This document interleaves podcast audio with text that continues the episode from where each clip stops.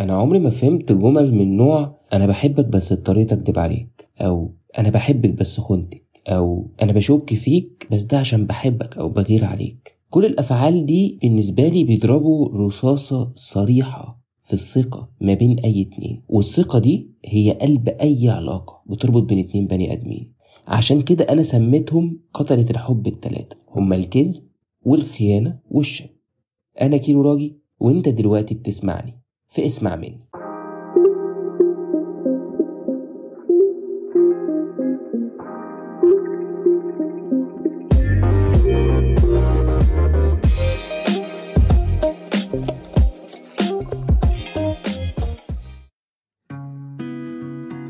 مع الأسف الأفعال دي بتحصل حوالينا والعلاقات مكملة بأصحابها عادي.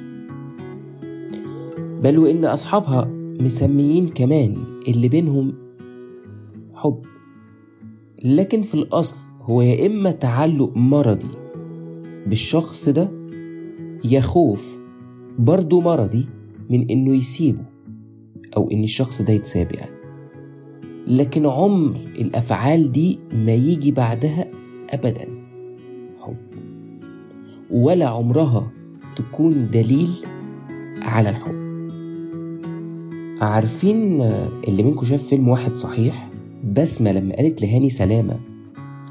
انت مال كلمة حب بقت كلمة سهلة على لسانك كده ليه؟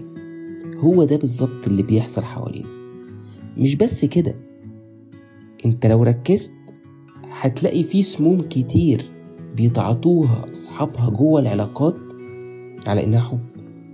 طبعا الحاجات دي مرفوضة في علاقاتنا شكلا وموضوعا بكل أشكالها. لكن زي ما أنا دايما بقول إن الحاجات دي بتبان أضرارها أكبر وخطورتها أكتر في العلاقات اللي مبني عليها حياة زي الحب وزي الجواز. لكن لو حد معاك في الشغل كذب عليك مش هي نفسها لما بيكذب عليك حد أنت بتحبه في مشاعره مثلا. بيكذب عليك وهو بينام جنبك في نفس السرير. بالمناسبة أنا قناعتي الشخصية إن الشخص اللي بيكذب أو بيخون أو بيشك بيبقى صعب يتغير. والموضوع ما بيبقاش على قد إنه غلطة أو موقف وممكن يعدي. لأني برضو قناعتي الشخصية إن أصحاب الصفات دي بيبقى الموضوع فيهم طبع. وهنا المعضلة. المهم تعالوا ندخل في الموضوع على طول. وهحاول أخد لكم كده كل واحدة من القتلة التلاتة دول على قد ما أقدر واحدة واحدة. تعالوا نبدأ بالكذب. الكذب دي صفة عاملة زي البحر.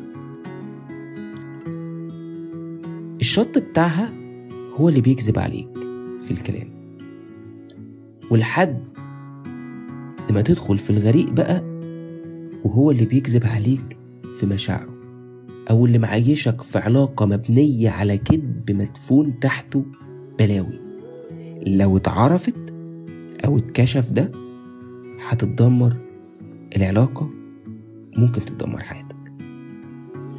وطبعا عكس ما إحنا بنفضل نسمع حوالينا كده الكذب مفيش منه ألوان ولا أبيض ولا أحمر ولا فوشيا هو كذب وهيفضل كذب. كتير قوي بقابل حواليا ناس يقول لي أصل أنا بكذب على مراتي علشان أنا خايف على زعلها أو بكذب على اللي أنا بحبها عشان أنا خايف على زعلها أو أنا بكذب عليه عشان ما يعمليش خناقة. أصل أنا كدبت عليك عشان شكلي ما يبقاش وحش قدامك. كمان مفيش كذب من باب الهزار. ولا لما الكدبه تتقفش نقعد نضحك وهاها أصل أنا كنت بشتغلك أصل أنا كنت بهزر معاك بلا بلا بلا والحاجات اللي إحنا عارفينها دي. جماعة الكذب أصلا في المطلق يعني في أساسه جريمة أخلاقية كبيرة. هو بس اللي في مجتمعنا underrated. يعني اللي هو عادي إحنا بنكذب زي ما بنقول صباح الخير كده أو ما بنعتبروش أزمة يعني. كمان لازم تكون عارف إن الكذب في الأصل الدافع بتاعه خوف وقلة ثقة في النفس مش أي حاجة تانية. مفيش دافع يخلي البني آدم يكذب إلا لو هو عايز يبان عكس حقيقته أو إنه خايف من حاجة. مش لازم يكون خايف من الشخص ممكن يبقى خايف من حاجات جواه. والعلاقة اللي دايما فيها كذب اعرف على طول إن فيها خرم كبير هيغرق مركب العلاقة دي وأصحابها عارفين. كمان مشكلة الكذب إنه مش بس بيتكشف مع الوقت ولا إن الكذب بيجيب كذب أكبر منه وبتبقى دايرة مش هيعرف يخرج منها صاحبها بعلاقة سليمة تاني أبدا. ولا إن الكذب أوقات بيكون مفقوس ده غير إنه كمان زي ما بيقولوا الكذاب نساي. مهما أحكم كذبته ومهما طول وقتها. لكن الأهم إن الكذب بيضرب الثقة ضرب مبرح تحت الحزام. ولأن أنا قناعتي الشخصية يعني ومش هينفع أغيرها ومؤمن بيها جدا إن اللي بيكذب عليك مرة هيكذب عشرة عادي وهيكذب مليون عادي. فمع تكرار الكذب مش هيبقى فيه ثقة. وحتى لو الشخص ده بعد كده بدأ يقول لك الحقيقة وحلف جميع حلفانات المؤمنين من كل الطوائف والديانات. مش هتصدقه ما هو انت من كتر ما اللي قدامك كذب عليك تضمن منين؟ إن اللي بيقوله ده هو الحقيقة أو هو ده الصدق. عارفين القصة بتاعت وإحنا صغيرين كده اللي منكم فاكرها؟ لما الأرنب فضل يرجع الغابة ويقول لهم الحقوا في أسد بيجري ورايا والأسد هياكلنا. ويتجمعوا عشان يحموا الغابة ويطلع في الآخر بيهزر. وفي اليوم اللي رجع قال لهم ده في أسد بيجري ورايا. محدش صدقه والأسد دخل الغابة وكلهم كلهم يعني.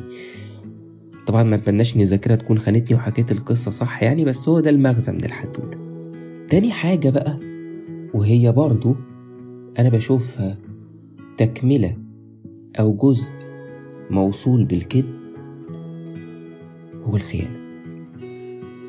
شوف الخيانة دي من أبشع الجرائم الإنسانية في وجهة نظري.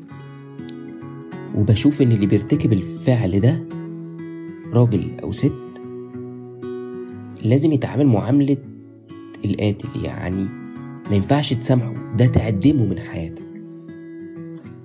وبشوف إن الشخص اللي بيرتكب الخيانة تحديدا غير إنه شخص يعني ملعوب في مبادئه كمان هو شخص ما ينفعش ياخد أي فرص تانية.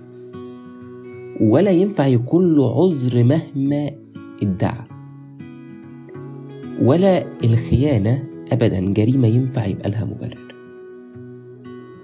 أنا مثلا لما بتيجي ست تحكي لي إنها تعرضت للخيانة أو عايشة معاه وهي على علم بخيانته وتبدأ تسألني أنا عيبي إيه؟ أو هو لما خاني قال لي إني أنا مقصرة أو إني مش كفاية. أو هي تبدأ تحس ده من نفسها من غير ما حتى ما هو يقول لها ده كست.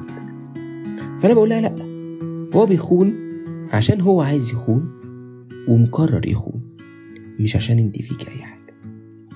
ما هو برضه لا يعقل إن كل الناس اللي بتخون دي بتخون عشان ناقصها حاجة. ولو أنت ناقصك حاجة في علاقة امشي ما تخونش. الخيانة عمرها ما كانت مبرر لراجل أو لست. إنها متنفس مستخبي لعلاقة أنا مش سعيد فيها. ولا ينفع تكون من الشقاوة ولا نوع من الانبساط وكسر الروتين وتجديد الطاقة جوه علاقات المفروض إنها حقيقية. ما ينفعش تبقى هي المنفذ اللي نسرق بيه أو منه احتياجاتنا اللي مش لاقينها في العلاقة اللي إحنا فيها. أو الجوازة اللي إحنا مكملين فيها لأسباب ما. زي ما قلت انت مش مبسوط امشي. انت مش سعيدة امشي. حضرتك مراتك مش مكفياك سيبها. هكرر تاني مش معقول كل اللي بيخونوا بيكرروا نفس الأعذار بنفس المبررات. طب ليه مثلا؟ أنا بسأل نفسي كتير السؤال ده ليه مثلا مفيش راجل لما اتقفش في مرة قال لمراته آه أنا خونتك فعلا لأني اديني مثلا. أو ست اعترفت إنها خانت لضعف ما في نفسها? كمان يا جماعة مفيش حد بيزق حد على الخيانة. الحرامي اللي بيسرق بيخلق لنفسه دايما مبرر يبرر بيه سرقته على الأقل قدام نفسه. والقاتل برضه بيخلق لروحه دافع ومبرر لجريمته. والخاين برضه ما يفرقش عنه في حاجة. الخاين بيسرق مشاعر مش من حقه وبيقتل معاه كرامة شخص أو طرف تاني في حياته. بل وبيقتل مشاعر وعشرة سنين وعمر أوقات وأوقات تانية بيقضي على بيت وحياة كاملين لو متجوزين مثلا وبينهم ولاد. هكرر تاني. الخاين بيخون لأنه خاين لأنه فاقد من جواه لمفاهيم إنسانية زي الأمانة زي الحب. وفي رأيي أنا الراجل أو الست اللي بيخون شخص فقير النضج ومشاعره غالبا ما عدتش فترة مراهقته أو مراهقته بس للأسف اللي بيدفع تمن الخيانة دايما الطرف التاني. الطرف اللي معاه اللي قدامه اللي شريكه في الحياة دي. ولو رجعت لنقطة الثقة برضو فالخيانة بتقضي على الثقة في لحظتها. دي بقى في لحظتها فبالتالي بتنهار العلاقة وقتي. والعلاقات اللي إحنا بنشوفها حوالينا وهي مكملة بعد حوادث خيانة علاقات منهارة في أصلها. وأجلا مع أجلا هتتهد هي بس بتبقى كلها مسألة وقت. والعلاقة بين اتنين بتبقى عاملة زي بيت قايل بيهم للسقوط والحياة فيها خطر. لكن أوقات بيبقوا صحابه مصممين إن هما يكملوا لحد ما البيت ده يقع على دماغهم في النهاية. القاتل التالت بقى ده أنا بسميه أصل لكل الشرور. الشك في نظري لعنة بكل المقاييس. وعموما يعني بشكل عام. الإنسان الشكاك ده مهلك نفسيا في علاقتك بيه أيا كانت نوع العلاقة. ومهما بتفتكر إنك هتطمنه إنك هتخلي منه أو هتعمل منه إنسان سوي واثق فيك هتبقى بتجيب جون في نفسك. يعني ولا الهوى لأن الشك ده أصلا مشكلته مش من عندك أنت كطرف تاني في العلاقة. ده مشكلة ده فينا جوه الشخص نفسه عنده هو جواه. هو أصلا تعريف الشك إنه حالة ذهنية بيبقى العقل فيها متعلق بين افتراضين أو أكتر وكلهم متناقضين وكتير منهم غير منطقي وغير واقعي.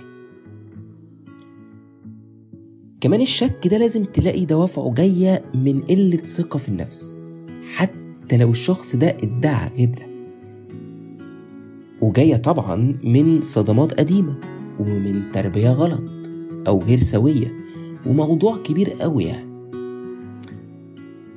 والشك هنا أنا بتكلم فيه عن الشك من غير أدلة عشان برضه أكون كلامي واضح.